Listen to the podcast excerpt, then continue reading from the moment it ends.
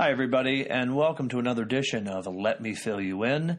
This is now the 11th installment of this midweek show, a, a spin off, if you will, of Phil at the Movies. And I want to say thank you for taking time out of your day and hearing what I have to say on movies two movies to recommend for you. I'm going to save uh, my my uh, thoughts and reactions to one of them for Friday's Phil at the Movies. You can probably guess which movie I am uh, talking about here, but uh, another movie I want to recommend to you, and it's sort of right up right up my alley, and, and for all you horror buffs out there. The movie is The Boogeyman, and it is based on the short story by Stephen King. And I will just put out there as a disclaimer if uh, if you have read the short story, the movie really takes inspiration from the concept. It's more of a spiritual adaptation in a lot of ways. I mean, one, the short stories, I think like a dozen pages or so, um, and, and, that's kind of hard to necessarily make into a, a movie. So you're going to take a lot of liberties and uh, creative uh, creative detours, so to speak. But uh, in, in, addition, it, it, really sort of takes the, the premise of the short story and expands the canvas into something very unique and terrifying. And, and it, it it's a it's a fun and it's strange to call a horror movie fun, but uh, it, it's a perfect summer horror movie. Uh, it doesn't reinvent the wheel uh, by any stretch of the imagination, but it is it is certainly uh, filled with terrific performances. There's a real psychological underpinning which kind of drives the film. It's not just a straightforward scare fest or a jump scare fest, though there are some moments of, of pure uh, suspense and, and kind of terror that really will will stick with you and kind of make it a, a memorable experience. But uh, it's there's it's really the psychological sort of tension and horror that's going on that really I think is at the piece of this. So if you are a fan of the genre, if you love these these kinds of movies, it's definitely right up your alley. And you know maybe if you're looking just to get a little jolt, a little jump on your summer uh, summer movie viewing pleasure, you know before all the uh, the big movies open in, in the next few weeks, then uh, maybe check this out because it, it, it is really, in addition to the scares and the horror elements, I would say the, the real drive is the psychological aspect to it, uh, which you know sometimes that that can be the most frightening uh, horror of all. It's sort of you know what's going on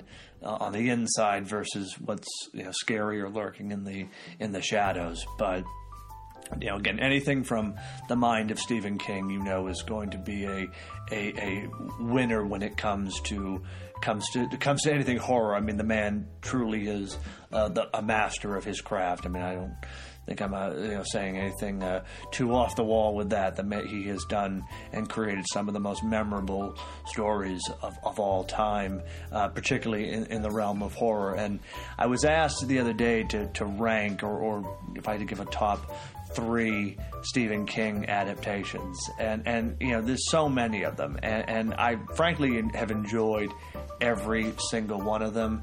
But uh, if I, if I was really pressed, and, and you know this is this is just sort of uh, putting it uh, putting it out to you guys, I'd love to know your thoughts. But um, for me, it has to be it, The Shining, and Misery. Th- those three really are perfect adaptations because they take the best parts of, of his books and, and turn them into these uh, these these magnificent uh, movie going experiences. You know, especially The Shining, which uh, famously Stephen King uh, is not a fan of. He did not uh, like the, the adaptation or the direction that, that Stanley Kubrick and uh, company took with it. But nevertheless, it, it's one of my favorite horror films of, of all time. And I mean, speaking of misery with, with Kathy Bates and, and, and the late James Caan, it's it's one of the best uh, sort of you're trapped in the house setting for a horror movie ever done, and Kathy Bates earned that Oscar, uh, no question. It's it's one of my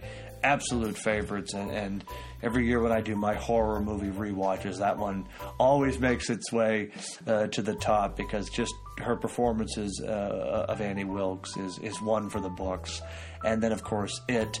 Uh, I personally prefer the the twenty I think it was the 2016 or 2017 one uh, with with Bill Skarsgård and, and directed by Andy Muschietti, uh, who, uh, interestingly enough, I'll be mentioning, uh, directed another movie that I saw uh, this week. So it's all uh, it all ties together. But the the the recent adaptation of it is is spectacular. It's scary. It's it's charming in, in a way. It's really an interesting coming of age story mixed in with uh, with the horror. But uh, yeah, th- those would be my top three Stephen King uh, adaptations. But the Boogeyman is one of those films where it's it, it doesn't necessarily pretend to be something that it isn't. It, it, you're going there. You're going to be you're going to be entertained. You're going to be scared, and uh, and it gets the job done. So definitely would recommend that, especially if you are a fan of the genre.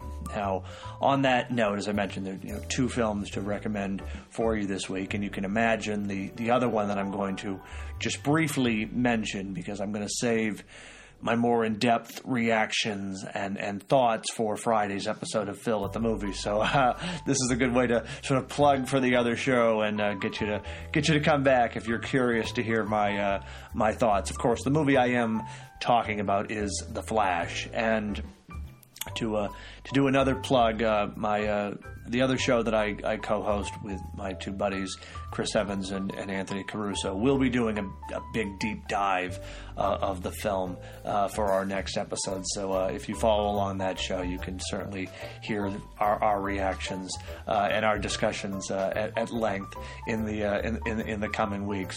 because now all three of us have had a chance to uh, to see the movie. Uh, until Monday, I was the only one in my uh, one of the only ones in my uh, my, uh, my my group, my uh, my you know community, if you will, who had not had a chance to to see the movie. And I you know was sort of been dodging spoilers left and right, and I finally had a chance to see it Monday night in IMAX. It was one of the first showings that they're doing, kind of this week prior to the to the release on on Friday, and it was a packed house.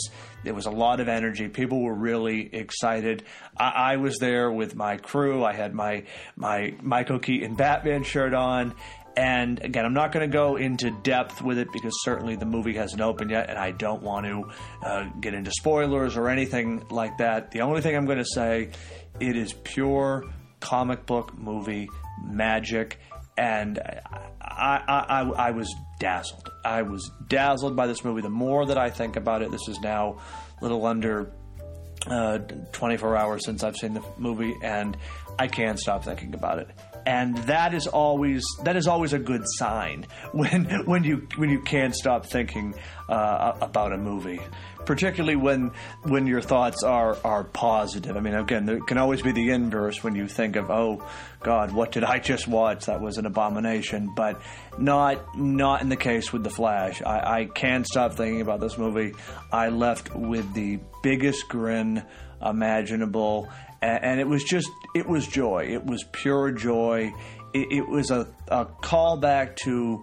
Uh, to the to the summer comic book movies of of my uh, uh, of my youth, if you will. Uh, it definitely it, it, it made me feel really good. Uh, so I am I'm very excited to not only go more in depth with this with this movie on a future episode, but I can't wait to see it again. And and I will just say because it is uh, it is worth saying right now, Michael Keaton does it again. The the man is Batman as far as I am concerned. He he, he doesn't miss a beat. Redons the cowl and, and puts on the cape with with with ease it's like he never left. Uh, it's like he never left. So there, there kind of gives you my little, uh, my little teaser, if you will, for uh, for the Flash. But uh, I mean, just without without question, I, I, would recommend this movie, especially to to fans, to to diehard fans, and even casual moviegoers. I, I think this is going to play really well with general audiences because it is a fun comic book movie. There's a lot of humor in it. There's there's of course the action, but there's also heart, and, and that sometimes is, is overshadowed in these big budget tentpole movies. Not not in the case with the Flash. Uh, everything really teams perfectly together to create a a, a, a damn good movie. So I will have more thoughts on uh, on Friday. So if you are uh, if you are uh, inclined, you can tune in and hear my reactions for uh, for the Flash uh, at Phil at the movies. Uh, but also, if you uh, if you haven't had your fill of me, then you can certainly uh, catch a future episode of DC Unlimited, uh, where myself, Chris Evans, and Anthony Caruso will have a a, a, a deep dive and, and long range discussion on on the Flash, and I'm I'm looking forward to that uh, with with anticipation. But that's all for for movie recommendations this week. Do want to close out with one final. Uh, cinematic quote. Always love to do this with uh, with these shows. So this one today comes from Stanley uh, Kubrick, and kind of appropriate given the my mention earlier of The Shining and, and uh, his work with Stephen King. So I stumbled upon this uh, this quote from him the other day, and it really it, it, sums up my feelings about filmmaking and, and, and filmmaking as an art form, and here it is right now. The most difficult thing about directing a film is getting out of the car, but when you finally get it right, there are not many joys in life that can equal that feeling. And I thought just that, I mean, people sort of might think, okay, what the hell is he talking about? But it, I have to say, it really, it really resonated with me because art is challenging. It is not something that can be created in an instant. It is not something that can necessarily be taught. A lot of it is instinctive. It is repetitive. It is trial and error. And I think what Kubrick is saying here in terms of filmmaking, this is a complicated medium. People think, oh, you go and get a camera and you shoot at something and you call it a day. Anybody can do that. We record videos on our on our cell phones all the times. What you know, what's so hard about this for God's sake? But actually when you were trying to to create something that has depth and meaning and passion and kind of can transcend just a generic run of the mill 30 second clip, well that takes something else entirely different, entirely different set of skills and it requires a focused thinking and, and I don't really think it can be necessarily taught. It's instinctive, it's determination, it's heart, it's a passion, it's all of all of your very being put into something. And as he says, it's it's not always guaranteed. Success is not always guaranteed with anything, but particularly when it comes to art, when it's especially when it's filmmaking, you could have the most creative, most adept uh, script in the world, the most complete and compassionate and revolutionary characters, and yet it could be a bomb with audiences because it doesn't resonate or it doesn't connect, and ultimately that is horrible on you, the artist, because you feel as if you have failed. That is a a, feeling of rejection that, that cuts deep at the very thing at which you're doing. But but ultimately, I think what he is getting at is that he is right. When, when art is done right, when, when, when you achieve that, that impossible dream, if you will, you're able to tap into something. And, filmmaking, I think, succeeds when you're able to put something on screen that not only can capture the imaginations and, and transport the people who are, who are watching it and kind of take them out of their everyday lives, but but can ultimately stay with them. It's why we go back to our favorite movies. It's why we are are drawn to certain kind of stories because it, it resonates with us on such a, a human level. And I think ultimately you can't dilute this process down to just putting a camera in the corner and shooting something. It goes so much beyond that. You've got to have passion, you've got to have drive, and ultimately you've got to have determination. And, and when all of those